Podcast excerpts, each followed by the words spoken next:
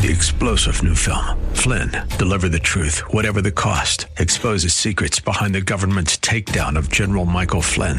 Flynn knew what the intel world had been up to. He ordered the first audit of the use of contractors. This set off alarm bells. He told the truth. He was the most dangerous person for Donald Trump to hire. They had to get rid of Flynn. Flynn, deliver the truth, whatever the cost. Available now. Watch it today. Go to salemnow.com. Salemnow.com.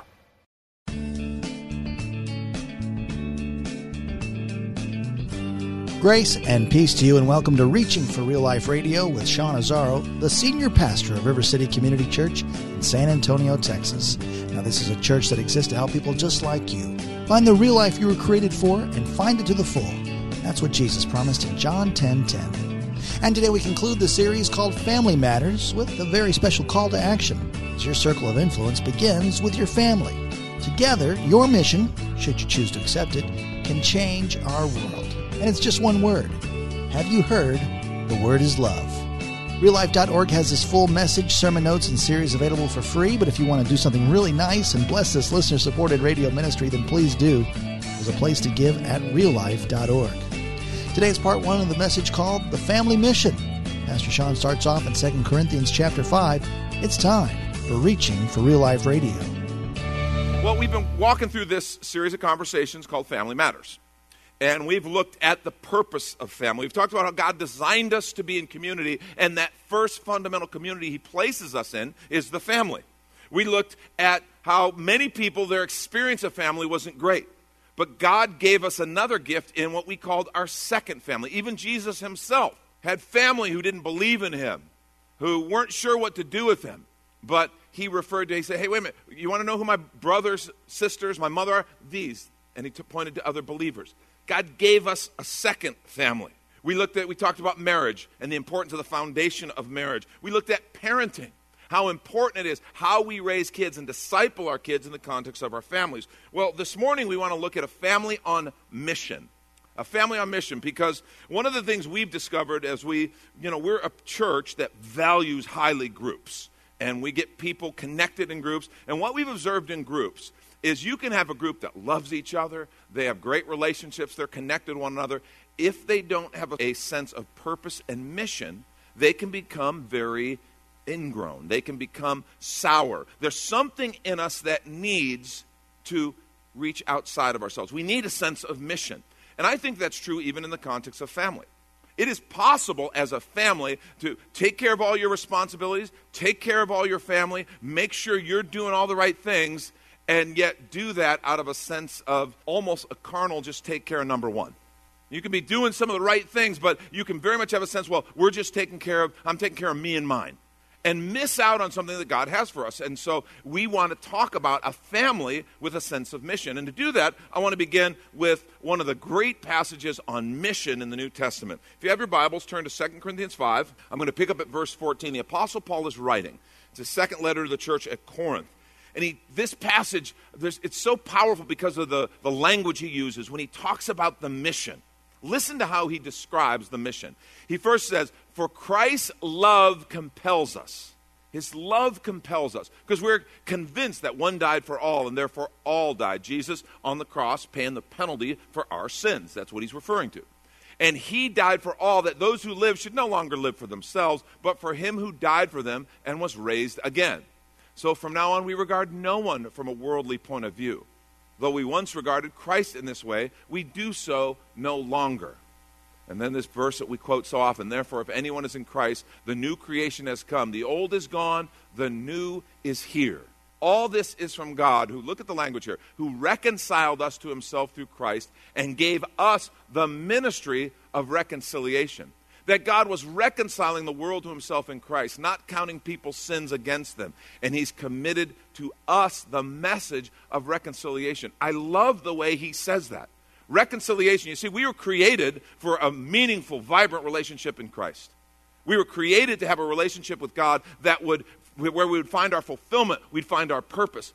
And sin is the problem. That rebellion, that sin that causes us to walk against what God desires that causes us to miss out on that relationship. And the mission of Christ and the mission of his church is to reconcile. It's as though there's this breaking in a relationship, and we get to be ones who come and say, Come home. Father's not mad. He made a way for us to be forgiven. Come home. Don't miss out on what Father has. It's as though we get to go find the prodigal son and tell him, Father loves you. He's looking for you. Come home. He's made a way for you to be forgiven. And that way is Jesus Christ. And look, what he says from there. He says, We are therefore Christ's ambassadors. As though God were making his appeal through us. We implore you on Christ's behalf. Be reconciled to God. Listen to the passion of his words and the passion of this message. We implore you. There's such an urgency. But did you notice the first phrase of that passage? Remember what he said? For Christ's love compels us. Christ's love compels us. This mission of ours has to begin, it has to be carried out and, and end in the context of love. It is everything. It is the core, it is the root. I want us to stop and consider that. Everything we do should begin and should come from this place of love. Christ's love compels us. See, the core of our mission as the church, and I want to suggest to you the core of our mission as families should be love. Should be love. Look how Paul talked about it. 1 Corinthians 13, very familiar passage. But we just want to read these first few verses. Look what he says If I speak in tongues of men or of angels, but I do not have love, I am only a resounding gong or a clanging cymbal. In other words, doesn't matter how beautiful the words, doesn't matter how gifted, if I have, have spiritual language. If I don't have love, I'm just making noise. He goes on. If I have the gift of prophecy and can fathom all mysteries and all knowledge, and if I have faith that can move mountains, but I don't have love, I'm nothing. Doesn't matter how much you know, doesn't matter your incredible faith, doesn't matter the great deeds. Look, look at how he says it as he wraps this part up. He says, If I give all I possess to the poor, and give over my body to hardship that I may boast. But I do not have love, I gain nothing. Doesn't matter what I do, doesn't matter what I sacrifice. If I don't have love, it's nothing. That's what he's saying to us. Lord, I pray that you'd help us to hear your word. I pray that you would speak to us. I pray that this word would work deep into our spirits and that we would understand how you are love, how you created us for love, and how you've called us to live in love. In Jesus' name, amen. Amen. Well, Paul's saying, I don't care what kind of gifts you have. I don't care how talented you are. I don't care how gifted. I don't care how beautiful your words are, how urgent your words. I don't care what sacrifices you make, how much you give, how much you suffer. Even causes like social justice and we as followers of Jesus Christ should long for social justice. But one of the great ironies of our current culture is so many people who advocate social justice are doing so in not only anger, but in downright hatred towards people who disagree with them. And as followers of Jesus Christ, that is broken. We should have zero part in that. Because it doesn't matter how much I advocate for justice, which is a good thing. Doesn't matter how much I, I fight for justice, which is a good thing. If I do it without love, Paul says, I'm just making noise. I'm missing the whole point. God's whole heart of justice is rooted in love. And if we're advocating for justice without understanding his love, we're missing the whole point of the justice in the first place. See, if you're taking notes, I want you to write this down. The family mission is the mission of love. The family mission is the mission of love. And that is absolutely true of us as the church, but I, I want to, um, we're talking about family matters. We're talking about your home, your family, your kids, your parents, your relatives. We're talking about families. The family mission is the mission of love. The most important thing, the place where we should begin is love. Every piece of it. Our homes should be outposts of love our demeanor should communicate love. You want to you want to start seeing your world be turned upside down for Christ? Let love be your first calling card. Let love be the first experience people have. I mean, really, when we stop and think about, but wait a minute, isn't it more complex? Don't you know? I love how Jerry pointed out how you don't have to be a theologian. You don't have to be a theologian to do this. Yeah, but don't I need to know some things? Knowledge is great. Paul didn't say knowledge is bad. He just said, I don't care how much knowledge you have if you don't have love, it doesn't matter. It's for nothing. You don't have to be a theologian to love. The beauty is we are filled with the Spirit of God. Scripture says of him, He is love. And in Him, we have the ultimate source of love resident in us. The question becomes why do we keep that bottled up and let other things take precedent? The, the family mission is the mission of love. And we want to take a quick minute to remind you you're listening to Reaching for Real Life Radio with Pastor Sean Azzaro, a listener supported ministry of River City Community Church, in this final message called The Family Mission. It's in the series Family Matters, which is available right now on the sermon page at reallife.org. And while you're there, if you've enjoyed this teaching on the family, your gift of any amount helps this radio ministry continue to help other families like yours. Just find the Give tab at reallife.org. And another way to bless the ministry and yourself is to pick up the latest book from Pastor Sean Azzaro. 302 Books, a division of Salem Media Group, presents A Pilgrim's Guide to the Spirit Filled Life Rediscovering the Gift of the Spirit, authored by Sean Azzaro, pastor of River City Community Church in San Antonio, Texas. Growing up in and around Pentecostal churches, I really learned to appreciate the role of the Spirit in the life of the believer. But I also saw what I considered to be imbalance and excess in some of our churches when it came to how we taught about the infilling. Now available at Amazon.com, Sean Azzaro shares his most requested teaching and radio broadcast broadcast series in a devotional form, encouraging you to embrace the spirit filled life. I wrote in a devotional style to encourage readers to examine the scripture with fresh eyes and make room for the Lord to speak about the role of the Spirit in our lives. The goal of the whole book is to simply make you hungry for more of the Spirit. Order your copy of A Pilgrim's Guide to the Spirit Filled Life by Sean Azzaro today at Amazon or reachingforreallife.org. And now back to the message The Family Mission. This is Reaching for Real Life Radio. I heard an awesome story this week that I wanted to share with you. It was by Mark McLemore. He shared it with our staff prayer time on Friday. And Mark, would you come and join us? Where's Mark? Come on out. Give a hand to Pastor Mark McLemore. It's one of those things where you're sitting there, and you know, we on Fridays we get together and we pray together. Um, and Mark shared something that I was just like, "Oh man, you just made my job so much easier this weekend, Mark. Thank you." You went to a funeral, and you it was one that you know you went to grieve someone and to, to support a family that you cared about, but you came away deeply impacted, and I saw that in what you shared on Friday. Tell us about that funeral. Well, this is a funeral for a, friend of ours, a lady named Katie Gorham. Uh, she was 97 year, years old when she passed, and uh, she was the mother of one of my roommates at Baylor. And uh, for Karen and I, during that time, as students. She became like a surrogate mom to us and, and kind of a home away from home, but not only for us and for all of our friends, but literally over the decades, I guess over five decades, for hundreds and hundreds of Baylor students. And so this, this funeral was very impactful. It was almost two hours long because so many people wanted to share. And you would think a 97 year old wouldn't have very many people attending her funeral because she outlived all of her contemporaries, right? right? right. But there were 20 year olds, 30 year olds, 40, 50, 60, 70, all the way up to 90 year olds there. They had flown in anywhere from uh, as far away as Alaska and Connecticut, and uh, just to celebrate her life uh, because she had such an impact on, on, on their lives. Wow. So, and you said the crowd was a pretty mixed crowd because, like, you have you didn't graduate recently from Baylor. This yeah, was a while been, ago. Yeah. Uh, okay. Uh, this has so been it's been, been a little bit. Decades and decades. I say. But, so. so it wasn't just you. You happened to have a, a, kind of a straight line to her and her family right. because of your roommate.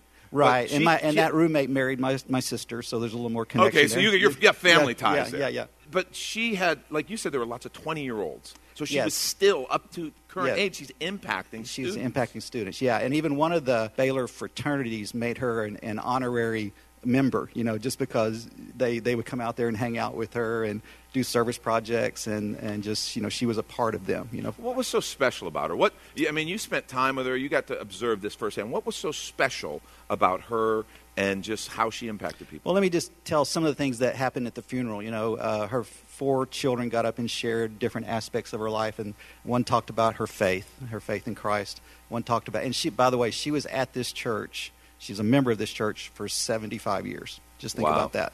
It's hard to hard to imagine. 75 years faithfully serving at one church. So her, uh, they talked about her faith. They talked about her family. Another talked about her friends, and then another talked about the fact she loved to have fun when, mm-hmm. with people. Right. And her grandkids uh, got up. There's 10 grandkids, and most all of them shared. And the first one got up and said, you know, well, I was her favorite. You know, the second one got up and, well, actually, I was her favorite. The third one got up and said, well, despite what you've heard, I was her favorite. You know, there were several pastors there, and the pastor got up to preach and said, well, I was her favorite pastor. You know, and so she had this way, this unique thing about when you were in front of her, you were the most important person to her uh, she just had this way of making you feel unique and special. You were uh, the favorite. Yeah, yeah. So, uh, and she she did that for everybody. Uh, Karen pointed out to me uh, that you know she was not only her family's biggest cheerleader, but she was your biggest cheerleader when you were. You know, when you were in front of her, she was just your cheerleader. She Wow. was a she had a real great gift of encouragement. She had the embodiment kind of of love. Yes.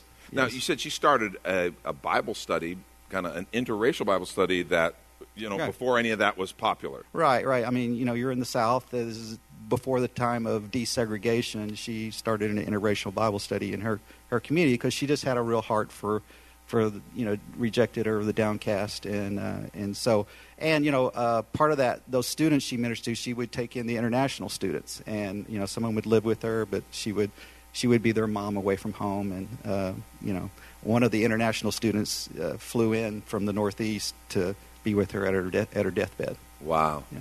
Wow. Now, you talked specifically, you said her home impacted people who came there, students particularly, but there was something about her home and the way she lived. Well, I mean, she lived out on a farm, and so it was a, it was a cool place to be. She had she had a great gift of hospitality. She was a great cook, so there was always sugar cookies there. You could always count on that. And uh, she just um, just had this. It was just an atmosphere that you just wanted to be there, you know. So Karen and I would go, you know, we'd go back to to Baylor to visit friends and to, you know, see ball games and things. But the highlight of our trip was if we could go out to the farm and see Katie, just Right. because you just you just received so much from her. Well, you said for some students who maybe hadn't had a home life, you know, some kids had a great home life, but some Right. didn't. This was a, a, a vision piece. Yeah, I mean, I think for, for a lot of students that maybe didn't have a great home growing up, this they got to experience the home really they always wanted when they went out to Katie's house. If, if you were going to kind of summarize, say something significant that you learned from her, you you were impacted. That's why that's why I wanted to have Right. everybody get to hear you talk about it. You were impacted by that funeral and impacted by her. What's one or two things you learned from her? You know, I think you know when you're when you see people, you can. al- It's pretty easy to see their flaws. Uh, but I think she had a real, uh, because of her connection to Christ, she had a real uh, sense of seeing past people's flaws and just seeing them and loving them right where they were. So just the power of acceptance, the power of, of loving. You know, it sounds kind of cliche, but really acceptance and love. Um, just she she really exemplified that. You know, people were drawn to Jesus. Uh, you know, in, in, in an amazing way, and I think ultimately they were drawn to his love. Yeah. You know, and and I think the Jesus in her drew people to to her. Now, would she have ever told you the truth about something? Like, hey, Mark, you're kind of off base here, or Yeah, I mean, uh, we d- we didn't always agree. We had different opinions on lots of different things, uh, but you know, I always felt like um, she she valued me more than her opinion. You know, so even when we disagreed, you know, she would always value the person more than her opinion. Wow. Well, Mark, that sounds awesome. Lord, I pray that you would help us to love the way Katie did. I thank you for the way she impacted Mark and generations of students at Baylor. I pray that you give us a glimpse of what's possible for any of us. I mean, she didn't have some professional work that she was doing that was impacting these students, it was just loving people. Help us to see and ca- catch a vision of the possibilities if we will dedicate ourselves to loving people. And I, I love that phrase, Lord, more than our opinions more than our preferences, more than our agendas. Jesus, thank you. Thank you for her example. In Jesus' name, amen. Mark pointed out, you know, she wasn't one of the professors. She wasn't a doctor or a lawyer. She didn't have this profession through which she influenced people. She just opened her home and loved people. And I thought, man, what an illustration. The family mission is the mission of love. You want to change people's lives for Jesus. Let's learn how to love like that. Let's learn how to love the way she did, the way Jesus did, and the way so many others have. A couple things I want to point out. First, you can't share love you haven't received. You can't share love you haven't received. Mark shared with me how one of Katie's things is, man, her quiet time with the Lord was a non negotiable. Her time in the Word and prayer, because she had a passionate relationship with Jesus. See, when you do that, you are tapping into a different source of love, aren't you? You're connecting with something that is bigger. You're drawing from another source of love. Have you ever had someone in your life who you just thought, man, I know I should love them, but I want to punch them instead? Katie would never think that, but I'm, I'm being real with you, okay? Maybe you have. I, I, want, I know I should love them, but I'm really mad or I'm really annoyed or I'm really. You see, there are times I think when we just don't have what it takes to love anymore because we're limited. But do you understand by the Spirit of God in us, when we are followers of Jesus Christ, we have the ultimate fountain, the source of unlimited love resident in us. Now, if I'm going to try to love in my own strength, in my own imperfect way, I'm always going to end up bumping into some limits. But when I commit myself, say, Lord, I want to be surrendered to your love, I want to be filled with your love, then all of a sudden I tap into a love that doesn't have limits. I now tap into something bigger, something more significant. You have to know this lady had been doing this for a lot of years, and she did it as a very old lady, and she had to get tired. She had to just have at times when she, I don't feel like loving someone. I don't feel like opening my home. Oh, God, my son's coming over with that McLemore kid again. Oh, God, here we go she was a person, okay? She wasn't perfect. But what she did is she didn't rest in her own strength. She found a different source. That's her secret. I never got a chance to meet her. I but from what Mark said, she would stand here and tell you and I can tell you the secret is to tap into His love. You can't share a love you haven't received. The secret to being that kind of person is being filled with Jesus. And I just want to say, families, that's our first job. That's our first job. You know the saying, you had one job. You had one job. Honestly, I think the Lord's going to look at us as parents and say, you had one job. Let those kids fall in love with me. Help them become followers of Jesus Christ. Teach them about discipleship. Teach them what it means to follow me. Teach them how to grow in me, how to truly be a follower of Jesus. Teach them prayer. Teach them that they, don't, they aren't alone. They don't have to face everything alone. That they can, at any time of day or night, they can call out to the creator of the universe, and I will listen and I will respond. Teach them the, the incredible gift of my word. Just the, the beautiful wisdom, the incredible description of his love and his grace, his truth poured out. Teach them to love my word and teach them the gift of community of walking in a community of faith where we love each other and we're not perfect, but we help each other follow Jesus. Teach them those things, and they'll do just fine. They'll do just fine. The one job make sure everyone in our home knows, receives, and is filled with the love of Jesus. Now, I want to take a moment. You may be here and go, hey, I, have been around, or maybe I, a guest or whatever, I don't know, but you may have never received the love of Jesus. You may have never received him as Lord and Savior. I want to say that we shouldn't let this moment go by without you having an opportunity to do that. The message is very simple. We were created for a love relationship with God, and it is our sin that has gotten in the way. Sin is that rebellion that says, I'm going to do it my way. And every one of us has it. Scripture says, all have sinned and fall short of the glory of God. And some people sit and go, Yeah, but my sin's too great. God could never deal with me. I, God doesn't want to have anything to do with me. I just want to say to you, He loves you so much. He sent Jesus Christ to die and give His life for you. He wants a relationship with you. The, the Bible also says that the wages of sin is death, but the gift of God is eternal life through Jesus Christ our Lord. You know why, Jesus? He actually paid the death penalty. That's what the cross is about. That's why we have a cross on this platform. That's why I'm wearing a cross around my neck. Many of us have crosses as jewelry. It's not just because we think it's a cool symbol, it's because that cross represents where my death penalty, my just and right death penalty, was paid, and where I can find redemption and forgiveness. And because of his death on the cross, my sin can be forgiven. And that's where the good stuff really kicks in. Because my sin can be forgiven, I can be filled with the Spirit of God and enjoy the fellowship and relationship with Him that I was created for. That's the plan of salvation. That's what we call the gospel. And if you're here and you've never done that, I'm going to pray a very simple prayer. And if you will pray that along with me and mean this in your heart, you can become a follower of Jesus. It's very simple. So if you're here maybe you've never done that, I invite you to pray with me right now. Let's pray. Lord, I thank you. I thank you for your amazing love. You showed love like no other. In fact, you even said, Greater love is no one than this, and they lay down their life for their friends. Well, that's what you did. Lord, I am a sinner, and without you, I am lost. I ask that you'd forgive my sins, Lord. Please forgive me. I thank you for your death on the cross and your gift of paying my death penalty. Lord, I receive that gift, and I receive you as my Savior, Lord. I invite you into my life, and I surrender my life, my leadership of my life to you.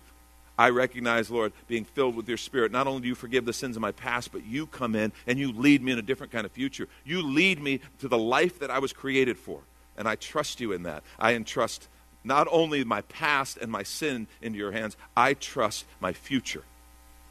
Eternity, but also tomorrow at work and my life in the neighborhood, my family, and all the things that I interact with. I trust you and I surrender my life into your hands. I thank you, Jesus. In your name we pray. Amen. That's Pastor Sean Azzaro. You've been listening to Reaching for Real Life Radio. And if you'd like to hear this full message in the series Family Matters, it's available right now on demand at reallife.org. And while you're there, we'd appreciate your feedback. You can leave us a note on our Contact Us page, or even better, your financial gift helps this radio ministry continue. Find that Give tab at reallife.org. But of course, you're invited to visit and join us at River City Community Church, located on Lookout Road right behind Rotama Park, next to the Real Life Amphitheater. If you'd like to call the church, the number is 210 490 5262. As Reaching for Real Life Radio is a service of River City Community Church, we hope you join us again next time as you travel the road to real life.